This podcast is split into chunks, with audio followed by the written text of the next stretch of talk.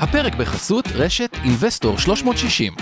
רשת הפודקאסטים המובילה בישראל בתחום הפיננסים וההשקעות. הופק ונערך על ידי שמע, פודקאסטים ויצירות סאונד.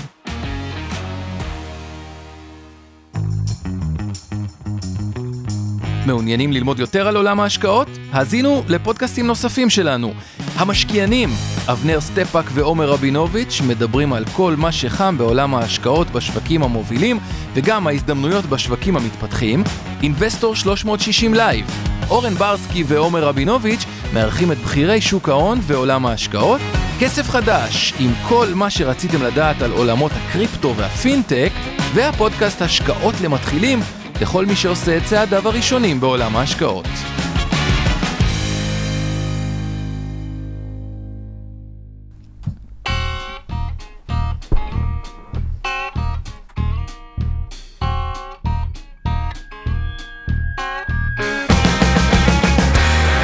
המשקיענים אבנר סטפאק ועומר רבינוביץ' בשיחה חופשית על התחומים החמים ביותר בעולם ההשקעות. טוב. אוקיי, והיום אנחנו מדברים על נושא פופולרי, כאוב. מה עושים כשחברה יורדת, אמרנו ב-70 אחוז, אבל זה יכול לגבי 30 אחוז ו-40 אחוז ו-50 אחוז ו-90 אחוז. ואמרתי איך אני אעשה את זה, אני רוצה לתת לכם כאילו לעשות קצת סדר בעולם החברות שיכולות לרדת כל כך הרבה אחוזים. ומה עושים עם הדבר הזה, האם זה הזדמנות מה שנקרא דאבל דאון, להכפיל, האם לצמצם, האם לא לעשות כלום. אבל לפני שני דברים, אחד אזהרת סיכון שכל מה שעושים זה לימודי, ושתיים שאבנר נהנה לו בהופעה, אז אה, נפרגן לו והוא לא איתנו היום, אבל אה, הוא מוסר את אהבתו. אה, ותודות, אז תודה, בוא תגיד כל התודות שאני ככה לבד, שאני... איך אתה אוהב. אומר. קח אתה את התודות. לא, אני לא לו רוצה סתום אחד. לפספס, אני לא רוצה לפספס. אז טוב, אולי אתה תפספס. אז אני אעשה את התודות, אה, תודה לשיר פלדמן ומיכל ירמוך שעוזרות לנו עם התמלול. אם אתם רוצים לראות את התמלול, אז אתם יכולים לכתוב, ללחוץ על closed captions בזום, ותודה גם לאיתן שעושה לנו את שפת הסימנים, אה, שאתם יכולים לעבור למסך שלו ולראות את שפת הסימנים. מעוז גצליק ממיטב דעה שאחראי על השידור, ומי שעוזר לנו עם התכנים, אור חלמיש, אורן ברסקי, אמר ביב. אמיר ביב אה, ועומר רבינוביץ', יאללה אפשר לצאת לדרך. אוקיי, אגב, אנחנו בחודש שכאילו רק כדי להבין עד כמה הוא גרוע, הוא הכי גרוע מאז שהיה ב-2008 המשבר הכלכלי, כאילו, ברמת חודש אחד בנסדק, והירידה הממוצעת בנסדק היא 41 אחוז. עזבו רגע את המדד, כי הוא מוטה לכמה חברות שבמקרה יותר טוב, הירידה הממוצעת היא 41 אה, אה, אחוז מתחילת השנה. אז אם אתם מרגישים רע, אני לא אומר ש... צרת רבים נחמת מעטים, אבל זה הירידה. אה, בראסל 2000 אגב, הירידה הממוצעת היא 44 אחוז ברמת המניה הבודדת, פשוט יש כמה מניות שהחזיקו טוב, אז אנחנו רואים אה, כאילו ירידות יותר אה, אה, נמוכות. אני מציע רגע שכן נתחיל מבחינת המכפילים היום, כי אנחנו אחרי הרבה ירידות, נשים דברים בפרספקטיבה, וכן חשוב לי שנדבר על מניות בירידה גדולה, כי בסוף בהשקעות, זה משהו ש... זה כאילו יישמע טיפה יותר מדי פשוט, אבל בעולם ההשקעות, אם קיבלנו כמה החלטות נכונות במהלך עשר שנים, זה יכול להיות שלוש פעולות בכל העשר שנים שאנחנו עושים מבחינה פיננסית, וגם לא התעסקנו עם זה יותר מדי, לפעמים ההבדל הוא תהומי בין את אותן שלוש החלטות לקבל את ההחלטות הלא נכונות. כלומר, חלק מעולם ההשקעות הוא לעשות מספר מצומצם של החלטות אסטרטגיות נכונות, ולתפיסתי אחת מההחלטות האסטרטגיות הנכונות היא לא לצמצם בצורה אגרסיבית בירידה. ובשביל לעשות את זה, אני רוצה מבחינת המכפילים, הוספנו היום עוד שורה, שהיא לא רק תשואה מתחילת השנה, שה-S&P אגב ירד 16 אחוז, הנסדק ירד כבר 25 אחוז, למרות הירידה הממוצעת במנה 40 אחוז.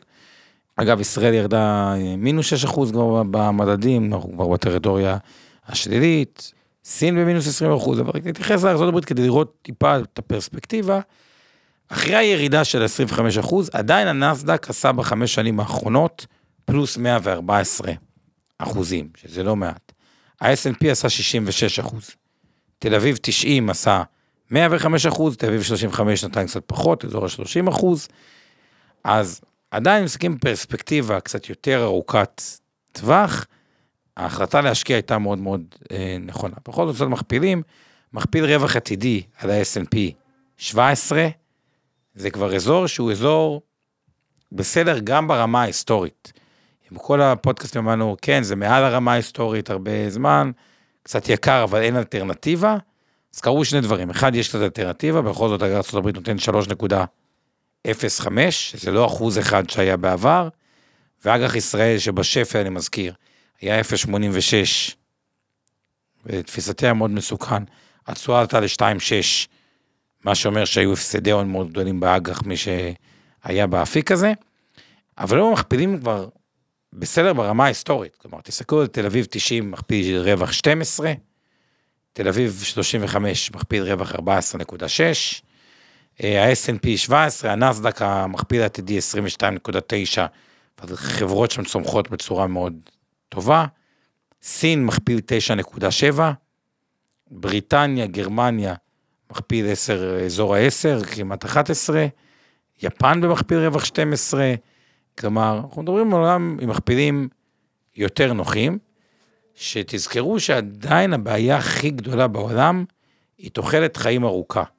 תוחלת חיים ארוכה, כלומר, לא רוצה להגיד כאילו במילים יפות, אנשים מתים יותר לאט ממה שהמודלים האקטואריים צפו להם, שבגדול זה אומר, אנשים הם לא טיפשים, הם מבינים שהם צריכים לחסוך, ומבינים שמזומן הוא לא בדיוק החיסכון שלהם, וככל שהצורך הזה, ככל שתוחלת החיים עולה, וזה אומר שיש לנו יותר שנים שאנחנו עובדים וחוסכים, בין אם דרך הפנסיה שלנו, גמל, השתלמות, ובין אם בנזיל, מבינים את הצורך שחלק מזה אמור לשרת אותנו בעתיד, הכסף בתקופה אה, שהמומנטום משתנה, יזרום למניות, וכנראה עדיין כל טווח זמן, הנראה, אה, בטווחי זמן שקצת מגדילים אותם, מניות יעשה תשואה עודפת על מרבית האפיקים, אבל אם היינו בעולם שמכפילים פחות נוחים, היום אנחנו מכפילים יותר נוחים.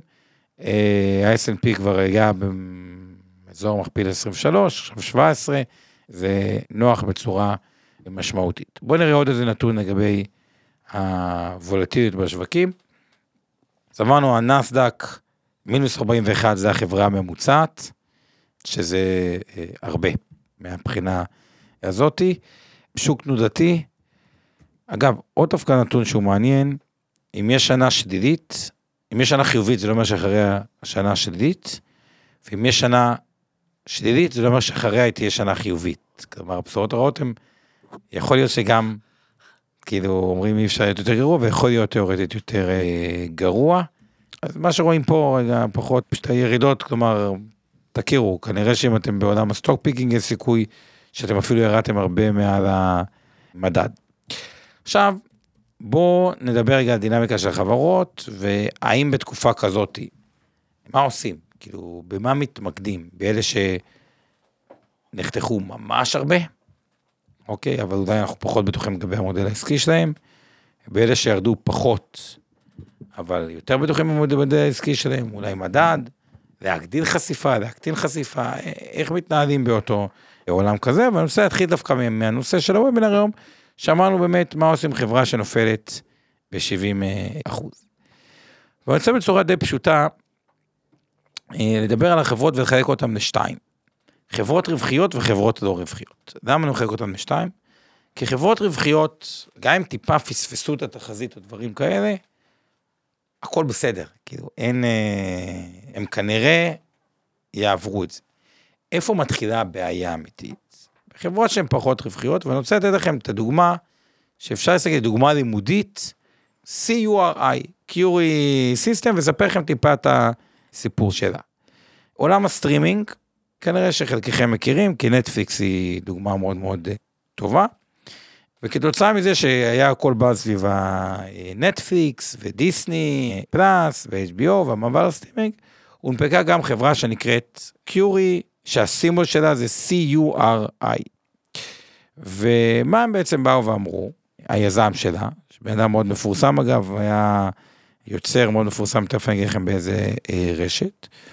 הוא בא ואמר את הדבר הבא, תראו, התוכן של הטבע, כל מיני תוכניות טבע, זה יכול להיות על דובים, או על התחממות האקלים, או על אוכל מסוים, הוא לא מאוד יקר לייצר אותו, תחשבו על משחקי הכס, כמה עולה לייצר את הסדרה משחקי הכס.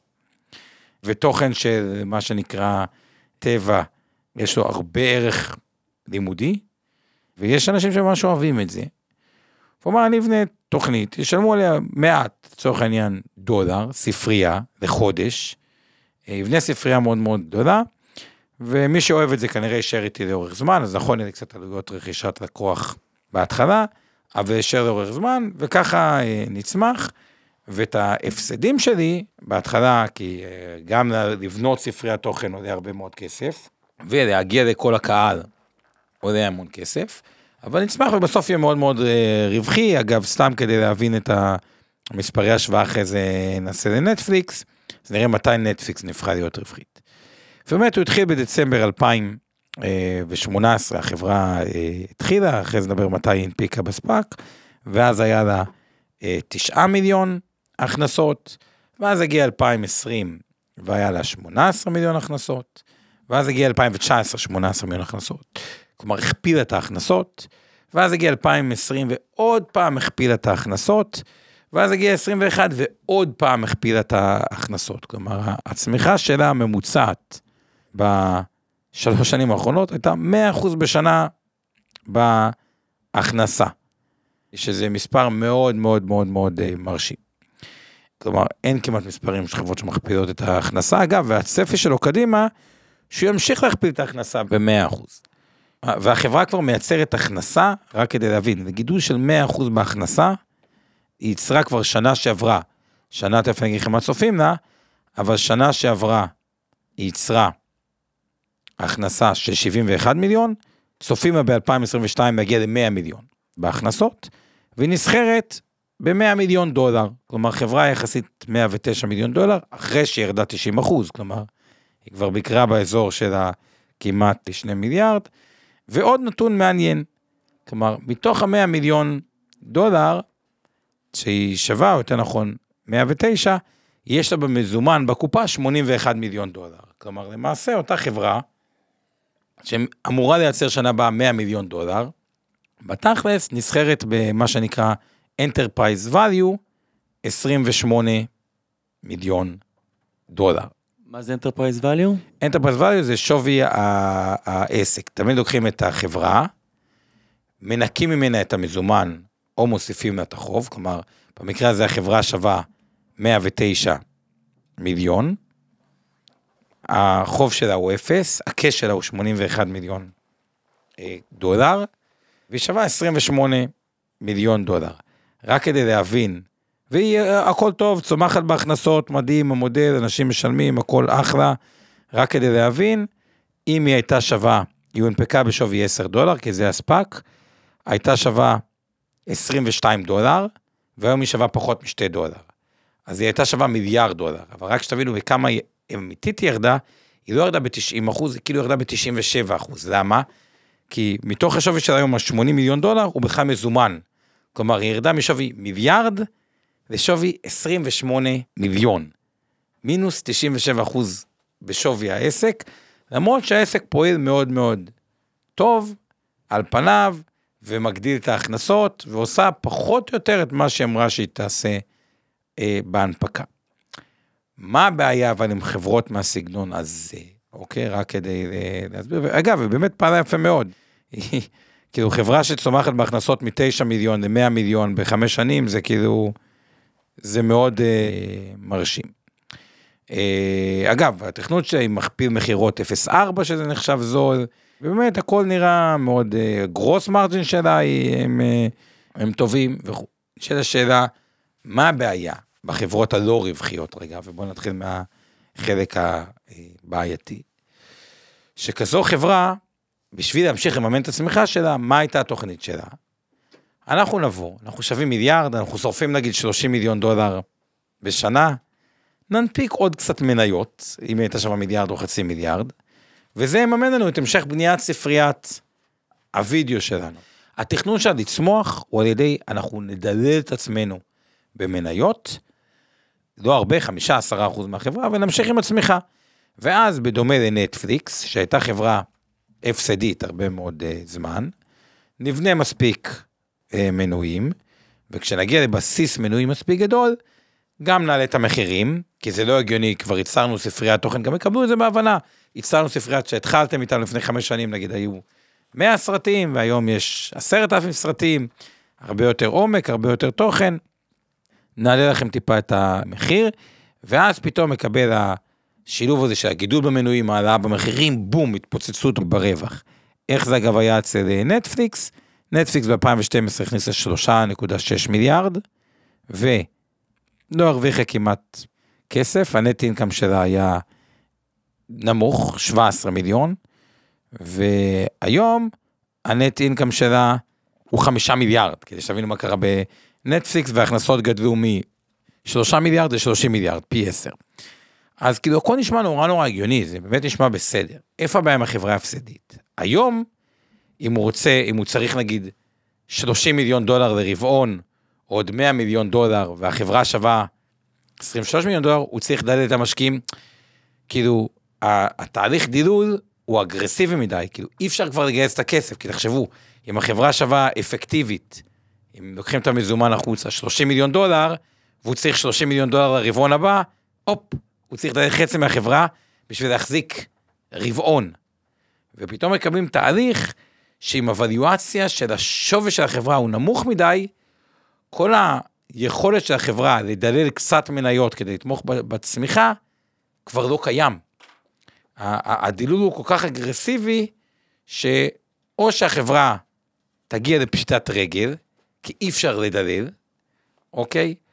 או שהיא באמת תצליח לעשות צעד מאוד קיצוני, להגיד, אוקיי, אני מעלה את המחירים לפני, או חותכת. אבל אחת הבעיות עם החברות ההפסדיות, הם שהן כל הזמן צריכות היו לגייס עוד כסף, בשביל להמשיך את הצמיחה שם, כי הן הפסדיות, מתוך אמונה, אגב, זה באמת קרה, גם באמזון זה קרה, בנטפליקס זה קרה, בהרבה חברות זה קרה, כי בהתחלה, זה כל הרעיון של SaaS, או של אה, גם הסטרימינג, אתה בונה ספריית וידאו, אתה הפסדי, אתה מגיע עם מסה קריטית של לקוחות, אתה רווחי פעמיים, תעלה מחיר ואתה מגדיל את ההיקף בצורה מספיק אה, גדולה. ולהזכיר, גם מאנדיי היא חברה שמפסידה כסף. למה אף אחד לא דואג, כאילו, או במאנדיי, כי או שיש כסף בקופה, או שאמרו, נדלל את עצמנו בהמשך. עכשיו, מה שקרה עם הרבה חברות, לא רצו לדלל יותר מדי, כי הם אומרים, רגע, אנחנו כל הזמן בשווי עולה. אז למה לדלל הרבה עכשיו, נדלל יותר בהמשך. וכדי להבין, גם לראות את זה על מאנדיי, מאנדיי הכניסה ב-2019 78 מיליון. מדהים, חברה מדהימה, בדצמבר 2020 הכניסה 160 מיליון, הכפילה את זה, כמו קיורי, עכשיו הכניסה 300 מיליון, אוקיי? אבל היא עדיין שורפת 126 מיליון דולר בשנה, או שנה שעברה היא 150 מיליון דולר. כלומר, תאורטית אם מאנדיי לא הייתה שווה את הסכום שהיא שווה, ולא יכלה לדלל את עצמה, היא גם הייתה הולכת לפשיטת רגל, כי, ה... כי אין איך לממן את זה. או שמצליחים באמת לעשות משהו דרמטי, אבל בגדול, חברה הפסדית שאין לה איך לגייס הון, כי השווי ירד יותר מדי, זה פלונטר שאין כל כך איך לצאת ממנו, מאוד מאוד מאוד מאוד קשה לצאת ממנו.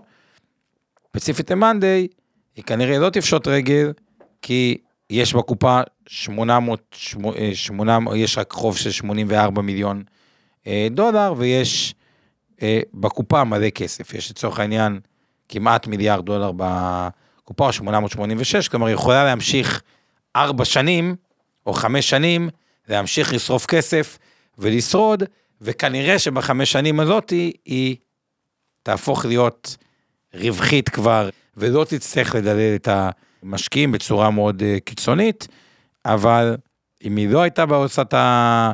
יכול להיות שלא היה את הכסף בקופה בהנפקה, אז היא הייתה בבעיה מאוד גדולה, כי בסוף היא שורפת 120-130 מיליון דולר בשנה. ועכשיו, מה הבעיה עם החברות ההפסדיות האלה מבחינת לשנות אסטרטגיה? אוקיי, ניקח את קיורי כ... כדוגמה, מי שנמצא בתוכה, כנראה שלא, בכוונה לקחת דוגמה שהיא פחות רגשית, כי רוב האנשים לא שומעים על המניה הזאת מעולם ה-CURI. שתי אפשרויות, אפשרות אחת שבאמת יפשוט רגל, ואז אנשים אומרים, אוקיי, חילצתי את מה שחילצתי אחרי ה-70 אחוז ירידה. מצד שני, אם הייתה איזושהי לוגיקה שבגללה קניתי, אוקיי, הסטרימינג טוב או לא משנה מה, יכול גם לבוא בן אדם ולהגיד, חברה כמו נטפליקס, אוקיי, ולהגיד, רגע, יש פה כבר ספריית וידאו של המון סרטים טובים, זה שווה רק 30 מיליון דולר, במקום שאני עכשיו אלך ואייצר את כל הוידאו הזה שיעלה הרבה יותר כסף, אולי נשים צ'ק על החברה, אקנה אותה אפילו בפי שתיים ממה שהיא אה, היום, ואז אתם בבעיה הפוכה, אתם מרגישים פתאום, אוקיי, מכרנו, ובדיוק קנו את זה והפסדנו את ה-100 או 150 אחוז אה, עלייה, כשבאותה מידה אבל חברה הפסדית, אם אין את המכירה שזה כמו שיכול להיות מצב שהיה כתבות בגיוס, החברה עומדת לפני גיוס ענק, רוצה לגייס מלא עובדים, פוף, 70 אחוז מהחברה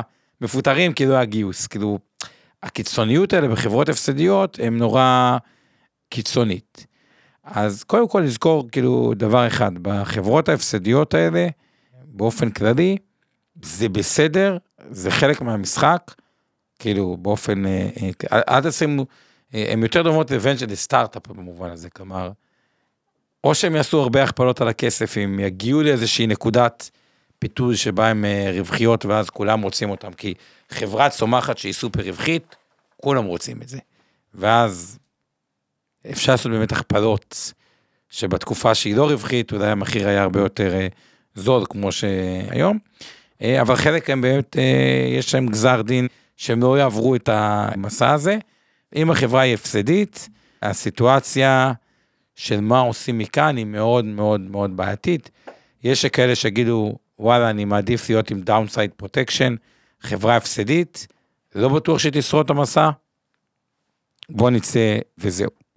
אז אה, זה לגבי החברות מהסגנון אה, הזה, ואגב, ככל שהיא יורדת יותר, סיכויי ההישרדות שלה באמת פוחתים, כי החברות האלה נבנות על זה שהם ידללו את עצמם בשביל לתחזק את הצמיחה, כלומר, שהם ינפיקו עוד מניות, וזה מה שייתן להם את הדלק להגיע לרווחיות, להגדיל את הדברים האלה, אבל אם המניה יורדת יותר מדי, אין, אין איך לגייס הון שלם את המשכורות.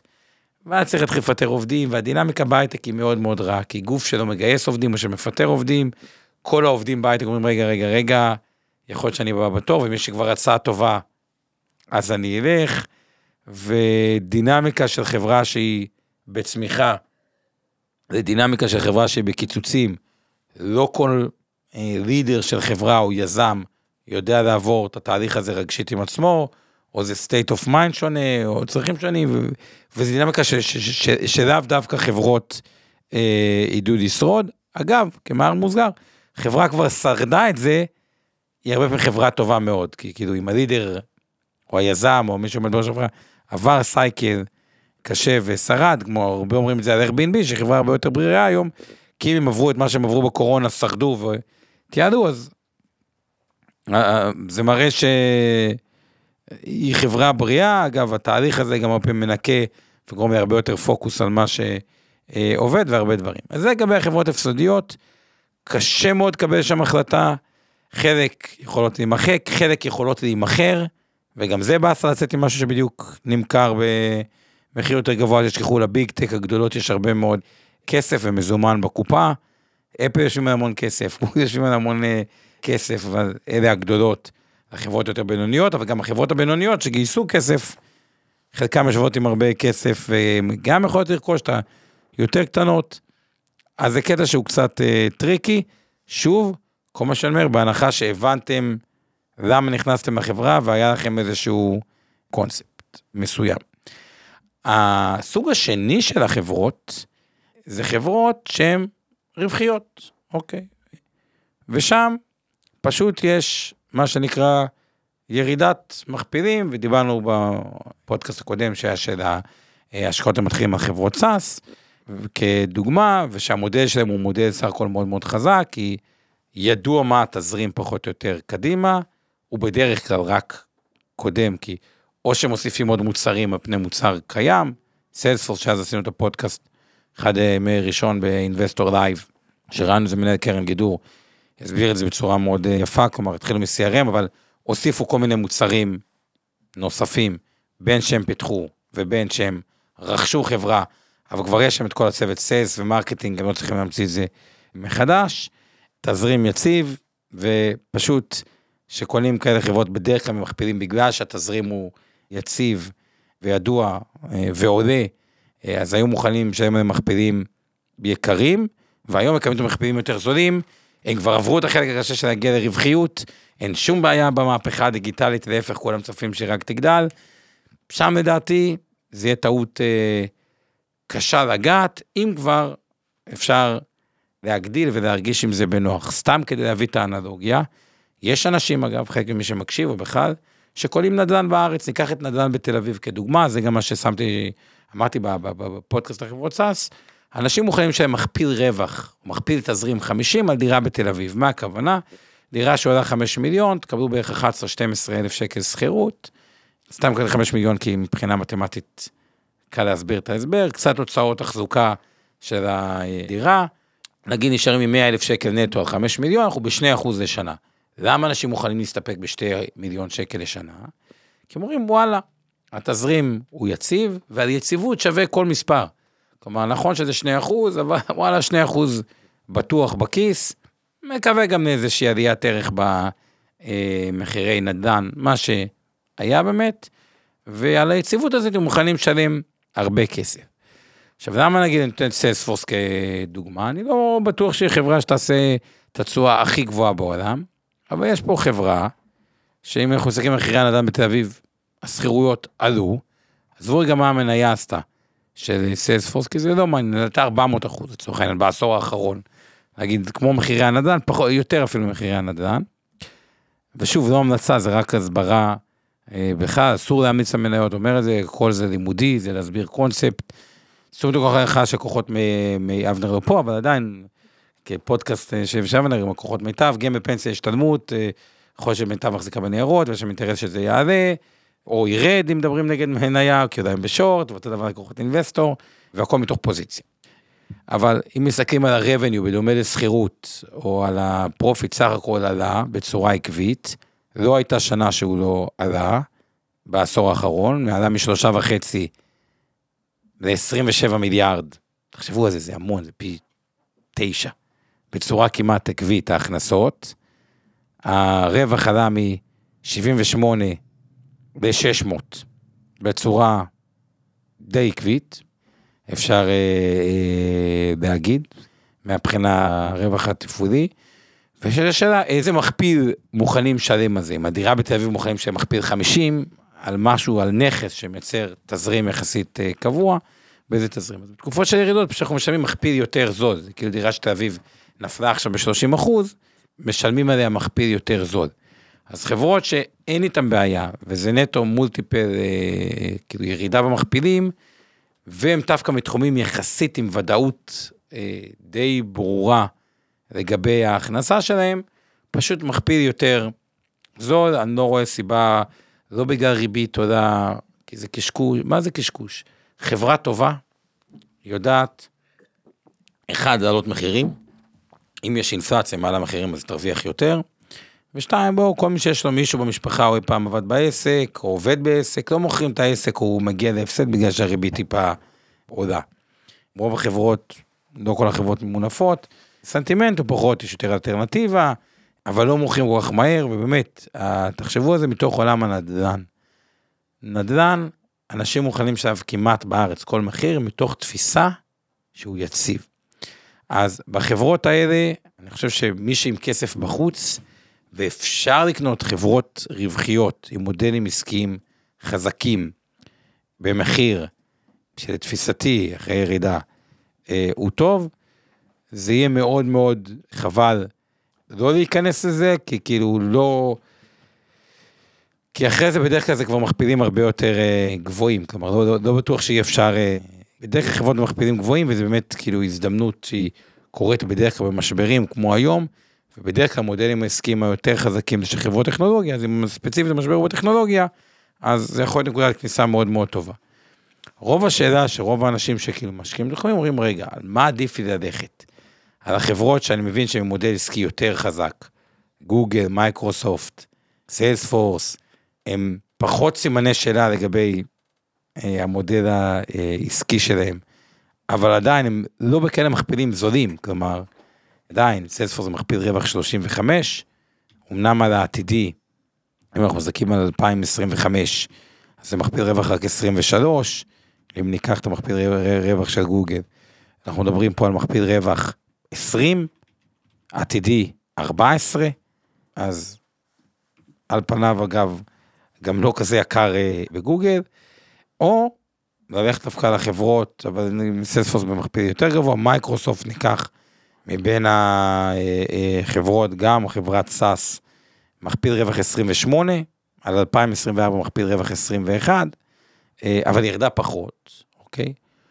או עדיף ללכת לחברות ישראליות כדוגמה, איירון סורס, או המאנדיי, או כל הדברים האלה, שלא מזמן הם היו, אגב, ממש לא מזמן, לפני, לא כזה מזמן, הם היו בנגיד איירון סורס כדוגמה, 12 וחצי, והיום הם בשלוש וחצי, כאילו, באסה למי ששמה. ופתאום הם גם ירדו משמעותית במכפילים, כלומר, נסחרת עכשיו במכפיל 17, אחרי שהיא הייתה במכפיל 60. אה, מכפיל עתידי, לצורך העניין, מה שכתוב פה ב Seeking Alpha, מכפיל עתידי 10 לחברה שצומחת, או Shopify, או מה, חברות שירדו יותר, שכביכול הפוטנציאל לעליות בהם הוא יותר, אה, על פניו ירדו יותר תחושתית, מרגישים שירד יותר. לטעמי, א', אפשר לעשות סוג של תמהיל, אני חושב שמה שיפה, היום מכפילים, אם ניקח את גוגל כדוגמה, גוגל במכפיל 20, או מייקרוסופט ב-28, חברות מאוד מאוד איכותיות, ומכפילים שהם אה, בלי בעיה במודל העסקי. זה תמיד טוב לקנות, כלומר אין פה המון downside risk מכאן. אה, ואיך את החברות שכביכול המודל העסקי שלהם הוא טיפה אפשר להתווכח עליו, או כל מיני מקומות כאלה, אבל עדיין רווחיות, כמו פייסבוק, שגם במכפיל 12 על העתידי, יכול להיות אופציה שאם בסוף לא כל הסיכונים שכרגע השוק מתייחס אליהם יתממשו, אז דווקא אלה יעלו יותר.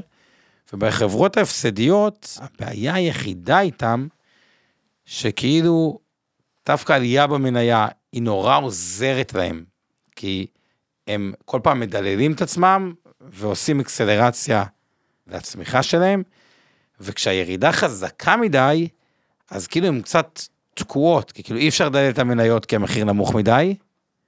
מצד שני החברה מפסידה כסף, אז מה עושים? כלומר, פייבר, לצורך העניין, חברה מדהימה, אבל היא מפסידה כסף, או על סף ה... או כמעט בלי רווחיות, אז מה אני עושה? אני מקצץ, כאילו, מקצץ הוצאות, אבל זה כבר לפגוע בדינמיקה. חברה ירדה 75 אחוז מאז השיא, או חזרה למחיר ההנפקה, הייתה, היא 1.7 מיליארד, היא הייתה, לצורך העניין, במחיר 300 ומשהו, היום היא במחיר 41, כלומר, ירדה, כמה זה מ-300 לרדת ל-40? או מ-300 ו... אני חושב שהחשבון שלך יותר טוב משלי. 320 ל-40. כמה זה ירידה באחוזים שמישהו ירשום? אז תחשבו, אז כשחברה שווה, לא יודע מה, אה, תעשה רגע, תעשה 40 חלק ל-300, כאילו סתם ש... כלומר, כשהחברה הייתה שווה 10 מיליארד, היא צריכה מיליארד... 88 אחוז. 88 אחוז מהשיא, אז אם הייתה צריכה גם מיליארד דולר בשביל להתפרע בצמיחה שלה, אז היא מדיית 10 אחוז מהחברה, זה כלום. אפילו ירדה 88, היא פחות, הייתה שווה אבל כשחברה שווה פתאום מיליארד דולר, והיא צריכה מיליארד דולר בשביל... פרויקטים, אז הדילול הוא נורא אגרסיבי, ופה זה קצת יוצר איזושהי בעיה, שהיא בעיה אמיתית, מה שחברות רווחיות אין, אין את הבעיה הזאת. הן פשוט רווחיות. להפך, הן כל חודש שעובר אומרות, אוקיי, אנחנו זולים מדי, בסוף נקנה מניות של עצמנו, ברגע שקונים מניות של עצמם, אז בעיה, גם פייבר גם. גייסה כסף, אז יש כסף בקופה, אז מצב פחות בעייתי, גם עברה לרווחיות, אבל זה היה על הקונספט של הבדל בין חברות הפסדיות לרווחיות, המצב הוא שונה. מצד שני, מי שכבר בתוכם והיה לו איזושהי תזה ומרגיש ביטחון לגבי זה, אז לא בטוח שהייתי נוטש את התזה, כי סטטיסטית לנטוש תזה שהייתה לכם בנקודות שפל היא הרבה פעמים טעות. בואו ניתן קצת שאלות ואז אה, אז יודע לעבור. שוהם שואל, אה, הערה יותר ממוקדם, מדוע אתה חושב שהמכפיר של הראסל ישתפר בצורה דרמטית כל כך בשנה הבאה? איך זה יקרה אם כ-40% מהחברות בראסל 2000 מפסידות? עם מכפיל עתידי של 17, מדוע בנק אוף אמריקה צופה עוד ירידות של כ-25% ב-S&P? בגדול אומר, הולך להיות שוק דובי, בנק אוף אמריקה גם אומר את זה. תראו, אז מה, מה זה הולך להיות שוק אה, דובי? בואו, כשהייתי פה לפני כמה חודשים, ה... אני אגיד לכם עוד פעם, לתפיסתי, או מההיכרות שלי, מה שאני רואה, אוקיי, בתקופה של ירידה, פרשנים חייבים לתת הסבר ללמה הירידה קרתה, אוקיי? גם אם בדיעבד זה נראה הדבר הכי מפגר בעולם, בתקופה של עלייה, אתה חייב לתת הסבר למה הדבר הוא עלה. למה מאנדי עלתה פי שתיים מאז ההנפקה? כי היא החברה הכי מדהימה על פני כדור הארץ, ומודל הסאס השתלט על העולם, והיא תצמח בקצב בלתי מתואר. למה היא ירדה אחרי זה ב-75 אחוז? כי התמחורים היו בועה והריבית עלתה, זה שינה הכל. כי באמת יש כזה הבדל על החברה, שיש בה 800 מיליון דולר בקופה ואפס חוב, שהריבית עלתה לשלוש, אז זה כל כך משפיע, שזה מצדיק 75 אחוז ירידה. אני אומר את זה כמובן ציני. כן, סרקסטי. אה, ציני, אוקיי. באמת אפל, שיש לה אינסוף, אה, אפשר לטעון, אפל שווה יותר, כי הפקדונות שהיא מקבלת הרבה יותר כסף. ואפל יש, כמה כסף בקופה? אפל יש לה, רק כדי להבין, 120 מיליון, אה, 51, לא, גם יש לה חוב, אז זו לא הדוגמה אה, הכי טובה, אבל יש לה גם 50 מיליון. קיצר, העליית ריבית היא לא עד כדי כך אה, אה, דרמטית, אבל צריך לתת הסבר מנומק למה הריבית פוגעת בחברות צמיחה ולמה מודלים שורבון, ונכנסים כל מיני הסברים אה, מורכבים. שה... תמיד יסבירו לנו, גוגל יש לה 130 מיליארד דולר בקופה. אז הריבית עולה, זה מקריס אותה, זה כזה רע לה, לא יודע, היא מקבלת אולי יותר כסף על פקדונות. וגם ירדה, אוקיי? אז אמנם ירדה פחות, אבל עדיין ירדה מתחילת השנה 20 אחוז. אז יסבירו לנו למה משהו שהוא אה, עלה, עלה, ולמה משהו שהוא ירד, ירד. לגבי שאלה שהיא גם שאלה טובה, האם אחרי ירידות של 25 אחוז הגיע כבר לקחת כל התותחים משם המסלול הכללי ולעבור למנייתי, היא שאלה טובה אגב. כי סטטיסטית, אחרי שכבר ירדנו 25 אחוז בנסדק אה, וב-S&P כמעט, התשובה היא על פניו מתחילה להיות יותר נוטה לכן. הדבר היחידי, יש גם הרבה מניות בארץ, פחד מוות, אומר. ישראל ירד רק 6 אחוזים. כן, לקנות צריך אה, לקחת בחשבון. אל תוך הירידות תמיד אה, מפחיד. ברור, נכון. זה למה אה, התחושה היא הרבה יותר טובה לקנות לתוך ה- ה- העליות או בתוכן יותר גבוה, זה, זה את ה overshooting, אבל התשובה היא שסטטיסטית, אם מסתכלים על מחקרים, אחרי כבר ירידה של 25 אחוז, על פניו מתחיל להיות מעניין, לזהירים שבינינו, שאני מקבל את זה, אגב, את הת- את התזה, כי אומרים גם, גם ככה במסלול הכללי, אחוז המניות עלה, אוקיי? וגם האג"חים במסלול הכללי כבר במצב יותר טוב, כי התשואה עלתה, אז התשואה הפנימית של המסלול הכללי קדימה אמורה להיות הרבה יותר טובה. ובן אדם, תשמע, אוקיי, אם לא יעלה, אם, אם כבר מעכשיו יהיה התיקון, אני אשאר במסלול הכללי, לא נורא, עדיין ירוויח יפה, אבל אני אשמור את ה... מה שנקרא, את הירייה הנוספת שלי, כאילו להגדיל סיכון, אם יהיה עוד טיפה יותר מובהק, כלומר, אם תהיה עוד טיפה ירידה. מה שכן, מהניסיון שלי, אם אתם לא רושמים על פתק מה הירידה מהשיא, שבה אתם עושים את העברת מסלול, אספר לכם את החבר'ה שבאמת, יש כל מיני חברים שחלקם בפייבר, מה אני אעשה? חברי ילדות, אוקיי. עשינו על האש ואת הדברים האלה, שאני מנהל איתם 250, שאלו אותי מה לעשות, אמרתי להם, תקשיבו, מכפיל מכירות 20, כאילו, מה שזה לא היה, ברור שתמכרו, כאילו, אין פה ספק, וסיפרתי להם גם, מי שיש מספיק אופציות, וכבר הגעתם למצב שאתם יכולים למכור את החברה, את האופציות, ולקנות נגיד בית בתל אביב, ואשתך תאהב אותך כל החיים, תגיד איזה גאון אתה, אם היא תיפול 90 אחוז, אמרתי להם ככה, או 80 אחוז, האמת, אפילו לא יכולים להיות 90 אחוז, תיפול 80 אחוז, ומכפיל מכירות 20, ומכפיל מכירות יותר נורמלי, נגיד שלוש או ארבע, אז במקום שתרגיש שאהוב עליה, תרגיש טיפש, קצת כאילו באיזשהו מובן, ואם היא תעלה מראש, אז אין בעיה, כי מקבלים עוד אופציות. כאילו, זה, זה, זה דוגמה, זה לא משנה אם זה פייבר, זה יכול להיות כל חברה. אז אמרו לי, אין בעיה. כשזה היה ב-200 אמרו למכור 250, כשזה היה 250 אמרו לי, אין בעיה, אנחנו נמכור ב-300. והמניה הגיעה ב-300. האם מכרו ב-300, טולדנו? לא, לא. לא מכרו ב-300. לא רשמו על פתק. לא רשמו על פתק. ועכשיו, אתה יודע מתי מכרו? טיפה ב-100 מתוך פחד, והרוב נשאר. כן. אוקיי? אז הנקודה היא, כל מה שלא רושמים בפתק, תזכרו, תמיד האמירה היא, רק יעלה עוד קצת, ואני אמכור לגבי מניות, אגב, כולם חוטאים בזה.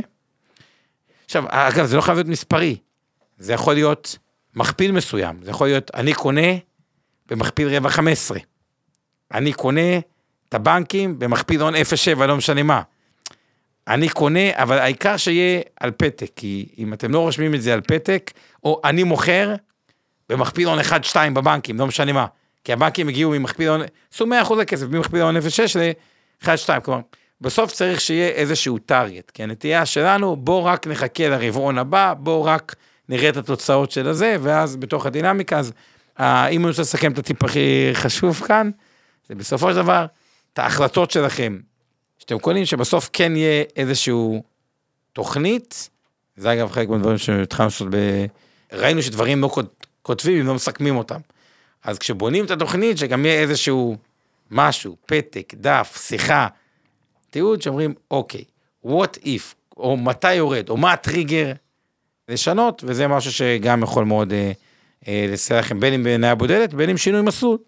וזהו, אם זה נראה לי זה הסיכום. תודות. תודות. אז תודה לעוז גצליק ממיטב שמחזיק אה, ואחראי על השידור, לאיתן שעושה לנו את שפת הסימנים, לשיר פלדמן ומיכל ירמוך שמתמללות, לאבנר סטפאק שתמיד איתנו, היום הוא במרון 5 ואנחנו מאחלים לו הנאה. זהו, נשתמע בשבוע הבא. שבוע הבא באינבסטור לייב אנחנו עוסקים במניה שירדה 70%, בין היתר אה, בנטפליקס, אנחנו בכלל נדבר על מלחמות הסטרימינג, וזה מקרה אגב, זה- מעניין. כן, זה אסף נאווי, דווקא מבית ניו לג'נד שהיא שייכת לבן משקיע גם אה, מיטב, ויעשה שם אה, סדר מאוד יפה בעולמות בעולם הסטרימינג המ- המתהווה. המתאבד, וגם חברות כמו נטפליקס, דיסני, HBO, כאילו, כל הסדר בעולם הזה שהוא מאוד אה, מעניין. אגב, גם נטפליקס, אגב, שמסתכלים על זה היום, היא במכפיל 15. עכשיו, זה לא יהיה כאילו, היא מכפיל 11 על 2024 לפי מה שצופים. כן. זה לא יקרה, כלומר, היום התזה היא, ברור, כולם יעזבו את נטפליקס. אבל האם, זה- האם זו חברת מדיה, או האם זו חברת טכנולוגיה? לא, האם היא יכולה, בגיימינג, האם כל המנויים שלהם משלמים הכסף ישלמו מנויים, האם יש pricing power, התשובות הן בהרבה דברים כן, כלומר, כן. כן, יש ה pricing power, לא כולם עוזבים את נטפליקס, הם יעלו את זה בדולר, עכשיו, דולר, 200 מיליון מנויים, בום, זה עוד 2.4 מיליארד דולר, תחשוב, 200 מיליון מנויים כפול דולר, זה 200 אבל מיליון בחודש. הם כבר הכי יקרים כיום בשוק. אז לא, אה, אין- אין בעיה, עוד דולר לא- עבורם, לא, שנייה, אז אני רק אומר, גם אם זה לא מחר בבוקר, גם אם זה בעוד שנתיים, גיימינג, או עוד דברים, מודלים היום- כלכליים חדשים, כמו אולי לשלב פרסומות. לשלב פרסומות. אז כאילו היום השוק נותן משקל בעיקר לדברים השליליים שיקרו או לא יקרו, בלי לתת דברים לחיובי. יאללה, נתראה ב... תודה רבה שבוע על הבא או ביום ראשון? נתראה בשבוע הבא. ביי ביי. מוזמנים להאזין לפודקאסטים נוספים שלנו, המשקיענים, השקעות למתחילים, אינבסטור לייב וכסף חדש. הופק ונערך על ידי שמע, פודקאסטים ויצירות סאונד.